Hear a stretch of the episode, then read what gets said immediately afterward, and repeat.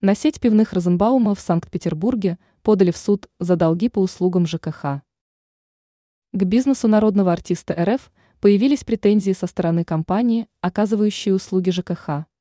Против сети пивных ресторанов Александра Розенбаума подали иск в арбитражный суд Санкт-Петербурга. В производстве находятся два дела. Первое было заведено 16 октября прошлого года, а второе – 10 января 2024-го, сообщается на сайте суда. Истцом выступает компания «Невский экологический оператор». К бизнесу Александра Яковлевича она выдвинула финансовые требования на общую сумму 386 тысяч рублей. С компанией Розенбаума судится предприятие, которое занимается обращением с твердыми бытовыми отходами в северной столице. Певец считается основателем и идеологом создания сети пивных.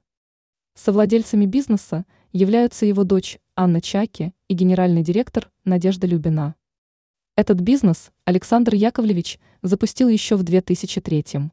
За 2 десятилетия в рамках проекта было открыто 6 заведений. Ранее стало известно, что Ералаш хочет взыскать с вдовы и дочери Бориса Грачевского миллионы рублей.